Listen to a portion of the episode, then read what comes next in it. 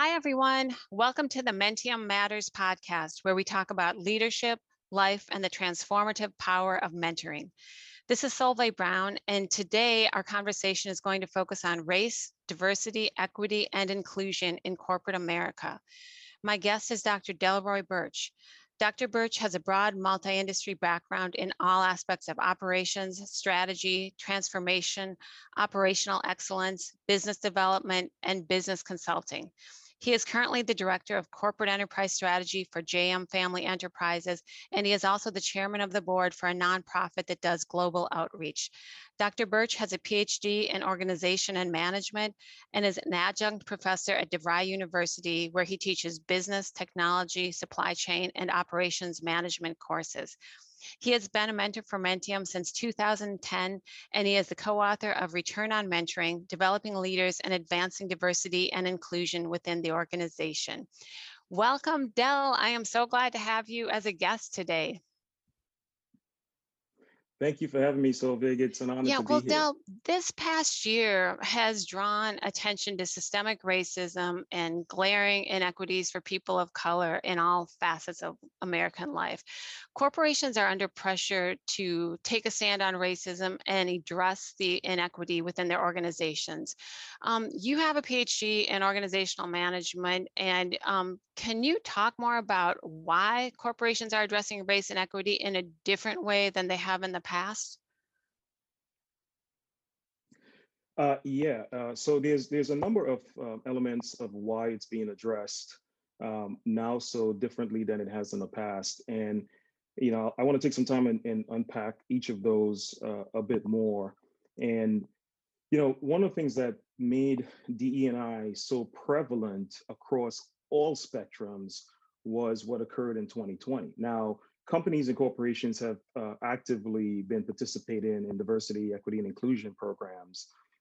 But because of the awareness through the George Floyd protest and during the pandemic, we had nothing else to watch. And it just became so much of a movement across the United States and globally in some parts of Europe that the focus on the inequity in certain aspects of for minorities, if you will, that became an area of focus for corporations, because with the advent of cancel culture driving how corporations respond to the things that matter most to their consumer base, they had no choice but to accelerate a focus on DE&I. Now, the other thing too is that as the generations of the workforce gets younger and younger, it is more of a diverse representation, not just at the frontline level where you have more diversity typically, but throughout the organization. So not only are organizations accelerating and magnifying the focus on DE&I, they're also being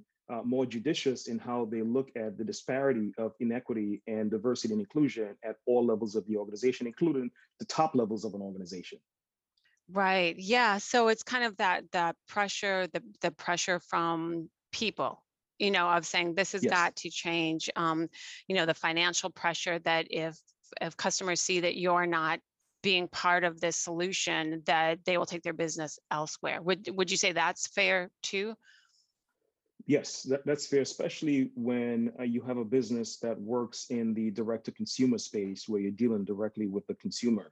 Where it becomes a bit more tricky is in the business-to-business environment where you're not being exposed to the direct consumer. In those cases, depending on the relationships you have and the representation that you have at the account executive, client executive level, that may drive the focus for more diversity, equity, and inclusion between companies. But there's still a long way to go. But what I've seen is that corporations are actively doing it. The challenge becomes not only are they doing it, but how sustainable will it be beyond the issue being prevalent to the consumer base. Right. So the report Being Black in Corporate America speaks to exactly what you just said. It indicates that there is a lot of work to be done to close gaps in leadership, reduce racism, and create workforce environments where employees feel empowered. So the statistics are that currently only 3.2% of executives and senior level managers are African American, and only 1% of Fortune 500 companies have an African-American CEO. 65% of African-American employees feel that it is harder for them to advance. Can you talk about some of the barriers to advancement that African-American employees and other professionals of color face? Absolutely, and it's a topic, Solveig, that is very near and dear to my heart because I am Black, and I have had to face most, if not all, the challenges throughout my career. The unfortunate thing is that not everyone is intending on, making it difficult for me being Black. It's just that there are just unaware issues and sometimes unconscious biases, even conscious biases, that have presented that. Now, as a African-American leader and a professional, a lot of the things that I've had to face is really where I started. So there's a high population of African Americans who are not privileged or have the benefit of starting in a place where they were given the advantages of knowing how to navigate the professional environment. So you're pretty much learning on the job. You try certain things, it doesn't work, you try again. And then you hit the glass ceiling where there's a ambiguous nature of what do I do to become successful? So I start mirroring what I see, which may not necessarily position me in the best light. So it's almost like starting a race where you are ahead of me 4 laps in the relay and we're running at the same speed. It's very difficult for me to ever catch up to you, right? That's contextually the nature of it. The other aspects are that because the power of the ability to make decisions, hire, fire, promote, lies within the majority of the white American environment, and with the lack of representation for African Americans, it's very difficult to have representative leadership as an African American, bringing awareness to the fact that it doesn't matter what school you come from, it really matters, are you able to do the job, right? So naturally, I've seen across all the companies I've worked with, I'm not pointing out any specific company, but of all the companies I've worked with, and I've worked with many companies globally, there is a tendency to hire like me, a person who has the skill sets I have, a person who I'm comfortable with, a person who is malleable and coachable, a person who I could trust, where they will have my best interest. And that's natural from a human nature. However, what that does is it limits the focus on the opportunity and the pipeline for minorities, especially in African Americans, to be sourced from some of the second and third tier schools. For example, I rarely see recruitment coming from HBCUs or, say, the local community college where a person didn't have a good start in life and they had to get a job coming out of high school to support their family and eventually having to go back to school in their late 20s or 30s. So they're coming in as an adult and may not have the credentials up front. Now, that's from a sourcing standpoint, from an introduction into the workforce. Within the workforce, there are very little mentoring programs that allow minorities, especially African Americans, to have awareness of all the opportunities that exist. I've yet to be at a company where a high potential list doesn't exist. There's always a high potential list. And the challenge is leaders know there's a list. Everybody else don't know there's a list. The criteria to get on the list, it's usually hidden. And the goalpost moves where the criteria shifts. And it's about, how you portray yourself like ability as opposed to how do I even get into the list to be coached, to be a potential future leader of the organization. And unless you build relationships with the people who know these things, it's very difficult for you to be able to know how to navigate. Now, as a minority in the working environment in corporate America, I've been fortunate where I've always had a person that is of not Black actually put their arms around me and say, hey, you got what it takes. Let me teach you something. So I've been fortunate, and I've been fortunate in my career to be able to navigate the corporate environment, which is why I'm passionate about giving back. But the thing that I've noticed is from a minority status, unless you have those relationships or culturally, if you're not taught to just go out and build those relationships, because typically folks from another race are folks who've done bad things to you. So there's a lack of trust. The conflict and the conundrum is just the cultural norms are bumping up against the corporate norms. And they're diametrically opposed, which causes this internal friction that, it's very difficult to articulate in words, but I know it exists. And that in itself creates this paradox for minorities where trying to navigate among all the barriers to promotability and success in the workplace, it exists even more so at the senior leader level. Right. Yeah, that's a lot. Like, so kind of lack of transparency, lack of recruiting from the get-go. And then once you're in the workforce, some of the unconscious bias, how that plays out, you know, and sometimes direct racism. I've interviewed people that talk about, you know, the exhaustion of code switching, of how, you know, figuring out how to navigate, like what you're talking about, that cultural shift, you know, within the organization. And then, you know, like not having senior leaders that look like you, or to having, or not maybe having people that will advocate for you. So in lines with what you're saying, like a recent McKinsey report notes that even if a company is achieving a diverse workforce, many have failed to cultivate work environments which effectively promote inclusive leadership and accountability among managers, equality and fairness of opportunity, and openness and freedom from bias and discrimination. With so many companies pledging to enhance DEI efforts right now, what do you think is the best approach to creating diversity, equity, and inclusion programs that are effective? Yeah, so this is a dicey one because, and the reason I say it's dicey, it's because depending on the recipient of the benefits of those programs, the outcome may be different. And you know, I'm not talking about the goal of the program, but the outcome, right? And you know, there's a couple different buckets, and I'll speak generically, not specifically. There's a bucket of, hey, I'm looking for promotability. I'm looking for equity in voice and authority and decision making. I want the ability to have the same amount of earning potential over time, or whatever those categories are, right? So depending on how the recipients, from a diversity standpoint, look at the programs, the outcome may be different. However, what's the norm and what's consistent and a non-negotiable at any level is the ability for any organization to have representative-based leadership driving and influencing these programs. And what I mean by that is that many cases, because there's a lack of diversity at the top, it is non-diverse leaders making decisions for the DE&I programs. How would a non-diverse leader know what it means to be Black, what it means to be Asian? They've never walked a mile in those shoes. So everything they're doing is an assumptive-based decision, which in itself is dangerous because that's the inherent nature of why there's a lack of DE&I from an equity standpoint, inclusive standpoint, and a diverse standpoint in the workforce, right? Because they are natural unconscious bias. Now, minorities also have unconscious biases. However, you know, having representative-based leadership. And one of the things I've challenged in almost every company I've been to with my leadership is, unless I see someone that looks like me in senior leadership, then any decision being made is going to be missing some core elements of what matters to me and people that look like me. Or a challenge I would ask to leadership is, when you guys look around the room in your weekly leadership meetings, how many people look like me in the room?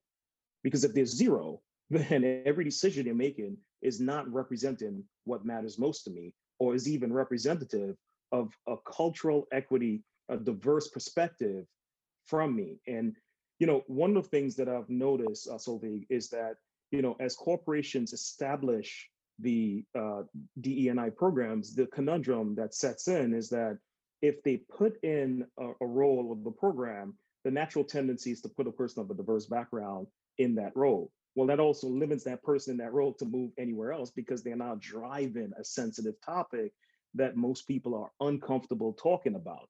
However, I do believe there's a couple evolutions where, you know, having true representative-based leadership drive these programs or sponsor certain elements of the program will help. Everything from sourcing new talent, refreshing new talent, whether it's seasoned professionals coming in the new hire process, and also developing in-house talent through a succession pipeline where we have, we being, you know, the population of any company, have leaders represented at almost every facet within the organization. And I'm not just talking Black, I'm talking Asian, I'm talking all elements of Asian, Indian, you know, East Asian, you have females, LGBTQ, just all aspects of diversity represented within an organization. But it starts with representative leadership rather than that assumptive-based leadership decision. Right. And I've read lots of places too that the business case for having diverse senior leadership is really strong, that companies should really aspire to that because it kind of makes it's good business sense as well. Absolutely, especially even whether it's business to business, business to consumer, direct to consumer, the population that of consumers or the sample set of consumers that will be consuming the product or service more than likely will be representative of a diverse background, or depending on where the company is located, the environment, the social environment that the physical location is, may be in a diverse environment. So it makes sense to not only source from that area, but also grow the talent within that area to give back that that economic stimulus to keep the money being spent in that local area. Right. Yeah, those are really, really great points.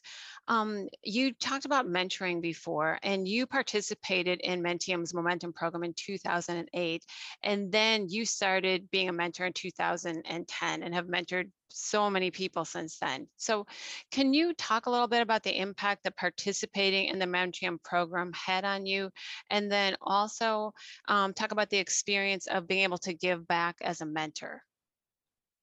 Yeah, it's a great question. And, this may sound like a public service announcement for Mentium, but I truly mean it. I bleed Mentium through and through. When I participated as a mentee in the Momentum program with Mentium back in 2008, one of the things that was very, very refreshing for me was, as a young professional that was considered a high potential at the time in my corporation that I was at, the one thing that I was unable to put my thumb on was almost everything I just described, right? The ability to know there's something else I need to be doing. There is some things I'm bumping up against, but I can't describe it.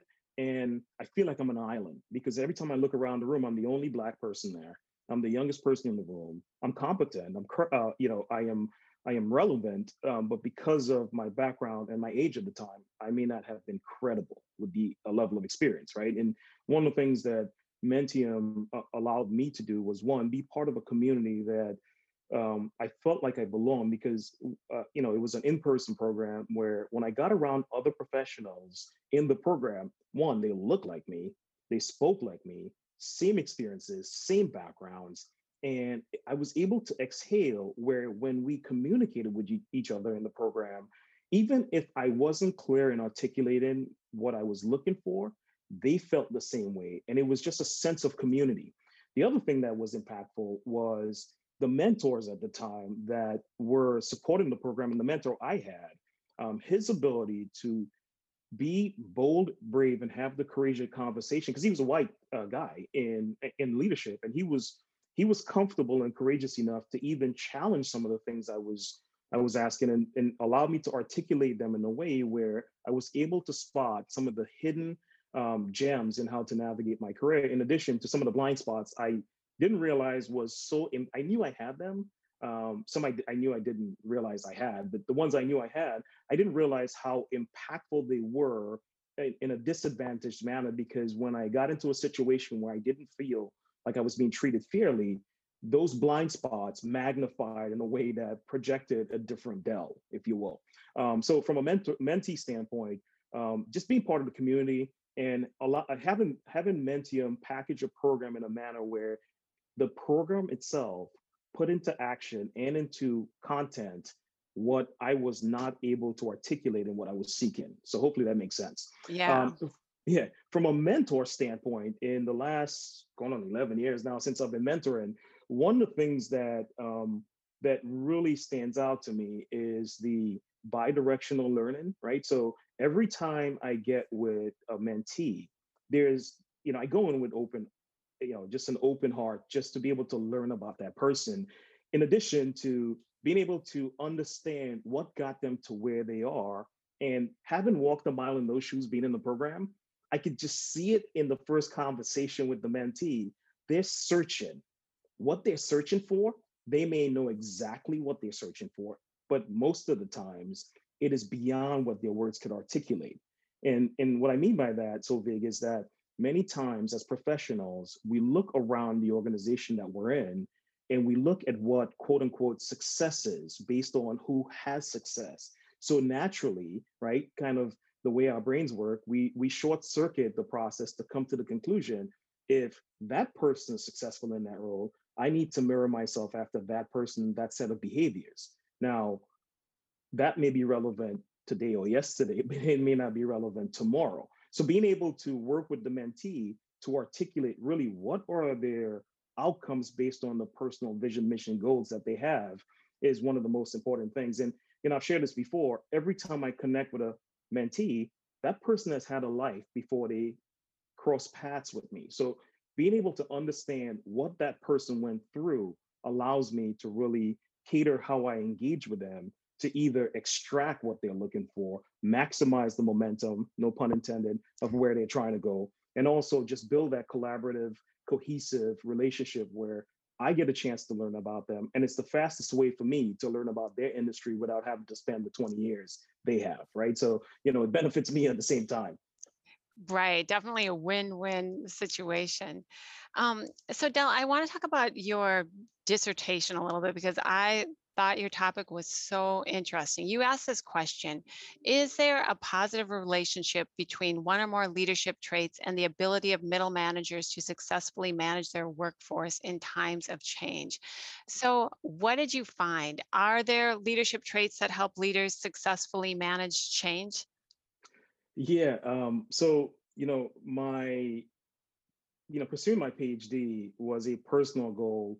And, you know, when I started my dissertation, my goal was to prove myself wrong. And what I mean by that is I had this innate sense that there's a specific approach to engage with people to get them to, you know, collaborate and really concentrate on a shared vision mission to maximize the outcome of an organization. I'll tell you what that is in just a second. But so I went in there to prove myself wrong. And, you know, the outcome of my dissertation, I failed at proving myself wrong because the very thing I thought was the outcome turned out to be the outcome. And what I mean by that, when I looked at all the different types of leadership approaches to managing people and employees and associates in times of uncertainty and change, one of the things that I looked at was, okay, what are all the different known leadership approaches? And then I narrowed it down to what would be the most relevant ones in times of uncertainty and change. And at the time, I was working in the airlines, the aviation industry. Also, the financial industry was not doing so well. And a lot of the transportation and health and regulatory aspects of those industries were hidden. So there was a lot of uncertainty and change in the US and across the world. And I boiled it down to 4 leadership traits. One was the trait theory of leadership, where you look at what are the traits within leaders today that the company needs to replicate. 2 was leader-member exchange theory, which was based on how a leader and employees engage with each other. And then you typically find create in-groups and out-groups. And we all experience it in the workforce. There are groups that we know are the in-group, that if you belong to that group or that family, you typically have a nice path to success. And if you're on the outside, everybody's trying to fight to get on the inside so that they could be part of that success track, right? Then there was transformational leadership. And the reason I focused on transformational leadership was because at the time, Daniel Goldman's book on transformational leadership and the growth of EQ and EI was really spawning. So at the time, everyone was talking about, okay, all these soft skills needed by leadership, right? So emotional intelligence, all that stuff. And then situational leadership, which was Ken Blanchard's old theory on situational leadership and the different 4 quadrants of that. One of the things I did was I really spoke to, I went out and interviewed a lot of the frontline middle managers in the aviation space. And because at the time, it was just a lot of pressure. It was right after 9/11 and all the stuff that came with that. And one of the things that I learned, Solveig, was the most impactful leadership was not that transformational leadership, because transformational leadership gets you to a point in time from transferable skills or a transformation in the organization.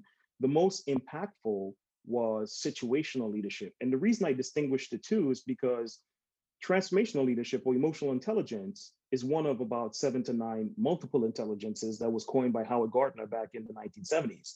And you know, unless we really maximize everyone's multiple intelligences, because we all have them, some we have better than others, the only way to do that is through situational leadership, where we meet and lead people where they are. We cannot expect to hold them to where I am as a leader, because I may have had more experiences than them. I may have had more exposure in breadth and depth than they have. I have to meet them where they are. And some of the things that became evident was not just leading people where they are, but leading them and not just pushing them, but pulling them up to a point where they get exposed, and it's up to them to choose whether or not they want to continue that learning. So some of the things around effective listening that mobilize action, right? So there's a difference between effective listening versus active listening versus just listening, right? It's one of the most needed competencies in corporations, but it's the least developed and trained competency in organization is effective listening. So that's a bit of a summary about the dissertation. Yeah, that is so interesting. I liked hearing about all those different leadership styles and effective listening. So would, you know, effective listening means that you can really, that you're actually just really listening and can understand what people are saying. And then is active listening where you kind of talk back, like mirror back what they said? Yeah. So effective listening is you know, the word according to the Gospel of Dell. It's me just, you know, mobilizing active listening. In other words, you know, active listening obviously is engaging with the other person that you're talking to make sure that you're validating what you're hearing and you guys come to a common level of understanding. Effective listening is taking that active listening and help mobilizing it, or at least helping whoever is communicating with you understand what options they have to go execute at what they want, as it pertains to either a leader, employee, associate engagement, or a mentor-mentee engagement. So it's really effectively listening for the things that are being implied but not said. Right. And it sounds like you use that strategy when you are a mentor for someone. You use that situational leadership of meeting where they're at. You use the effective listening to really hear where they are and then figuring out the action. So could you give me an example of what that looks like, of how situational leadership and effective listening would be used today in relation to corporate DEI initiatives? Yeah, absolutely. So, you know, I know that having been part of DE&I initiatives in multiple companies, you know, one of the things that typically happens is, hey, we need to, you know, there's the typical active metric where you say, hey, we need to have more diversity at all levels of the organization. So let's pulse the employee base to understand how they feel about diversity, inclusion, and equity. And depending on the feedback that occurs, the natural tendency may be to focus on diversity, equity, inclusion in pay inequity, right? And role inequity, right? Position inequity. But true effective listening may be that diverse candidates or diverse professionals may not only want that, that may be just a non-negotiable. But the true ask is, I want to have a seat at the right table and be in the right seat at the right table at the right time where my voice is heard.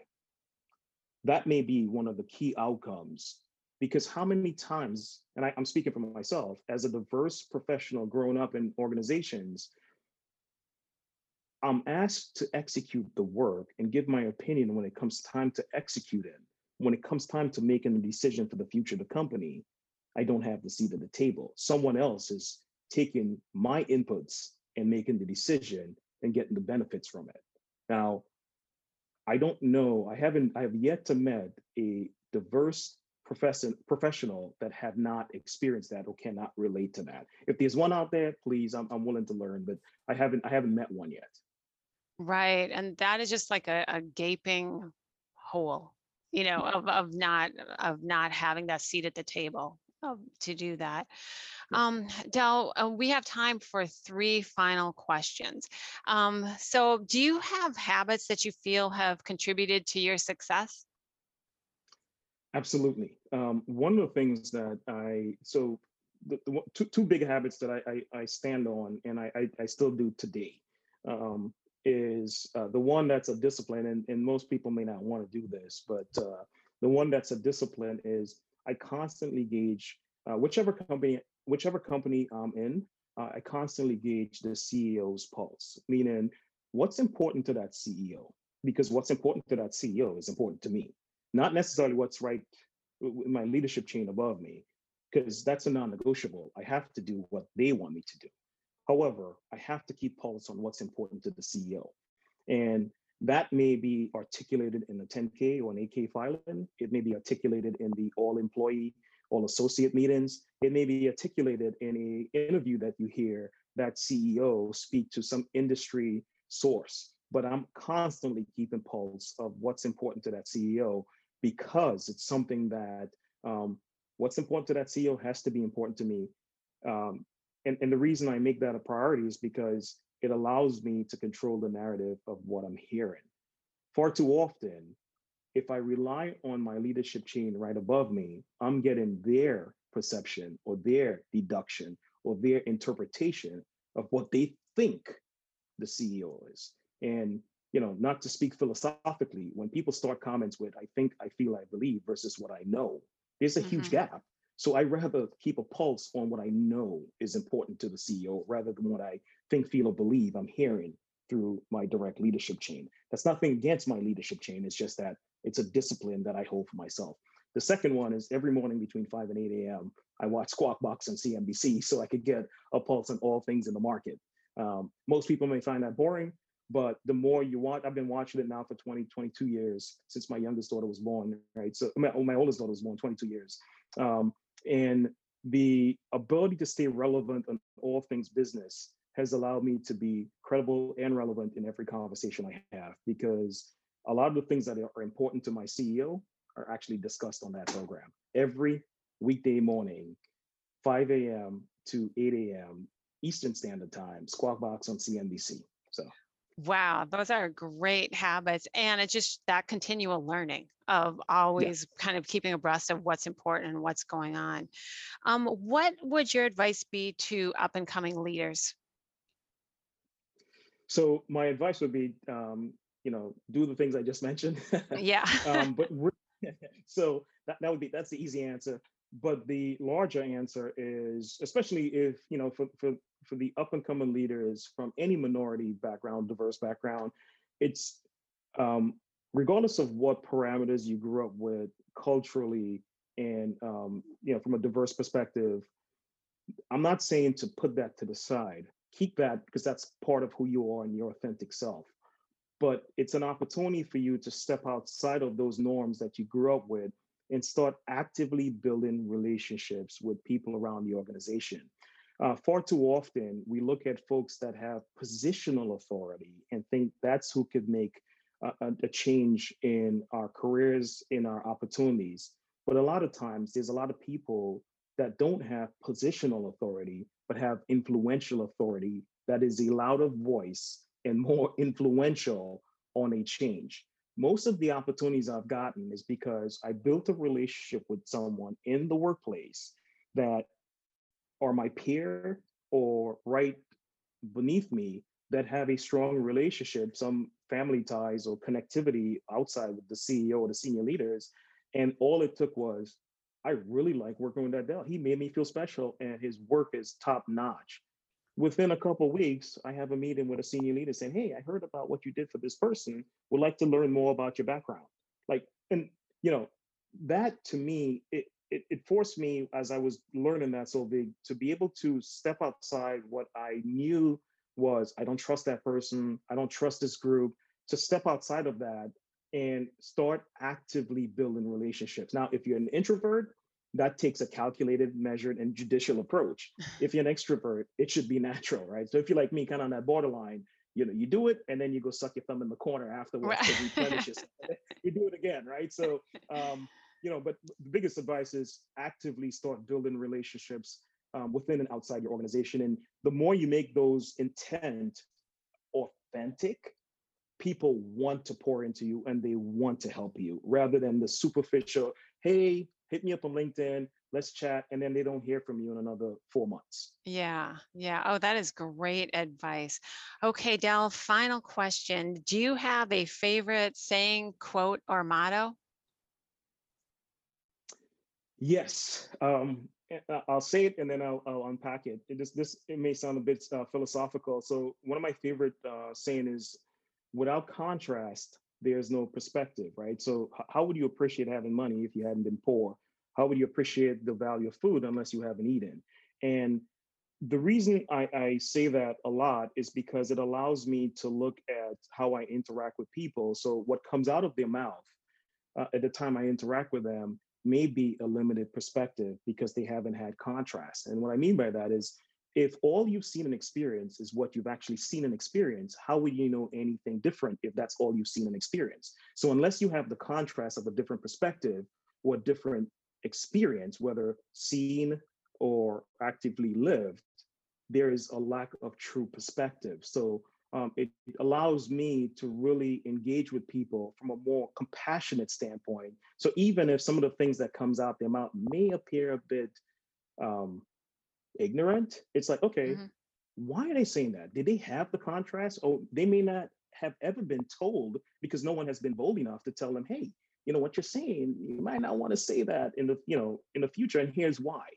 And in the corporate environment, when things are not favorable, most people just pivot away from it, not address it. So that's one of my favorite sayings. Oh man, I love that. I'm going to remember that. Del, thank you so much for being my guest today. I really appreciate your depth of knowledge on race, diversity, equity, inclusion, leadership styles, and mentoring. Thank you so much for your perspective. You have given me so much to think about, and I know that you've given our listeners a lot to think about as well. Thank you all for listening to this Mentium Matters podcast. We have many great guests lined up, so be sure to subscribe so you don't miss an episode. For additional resources, you can find show notes on the Mentium website. I look forward to having you all back next time.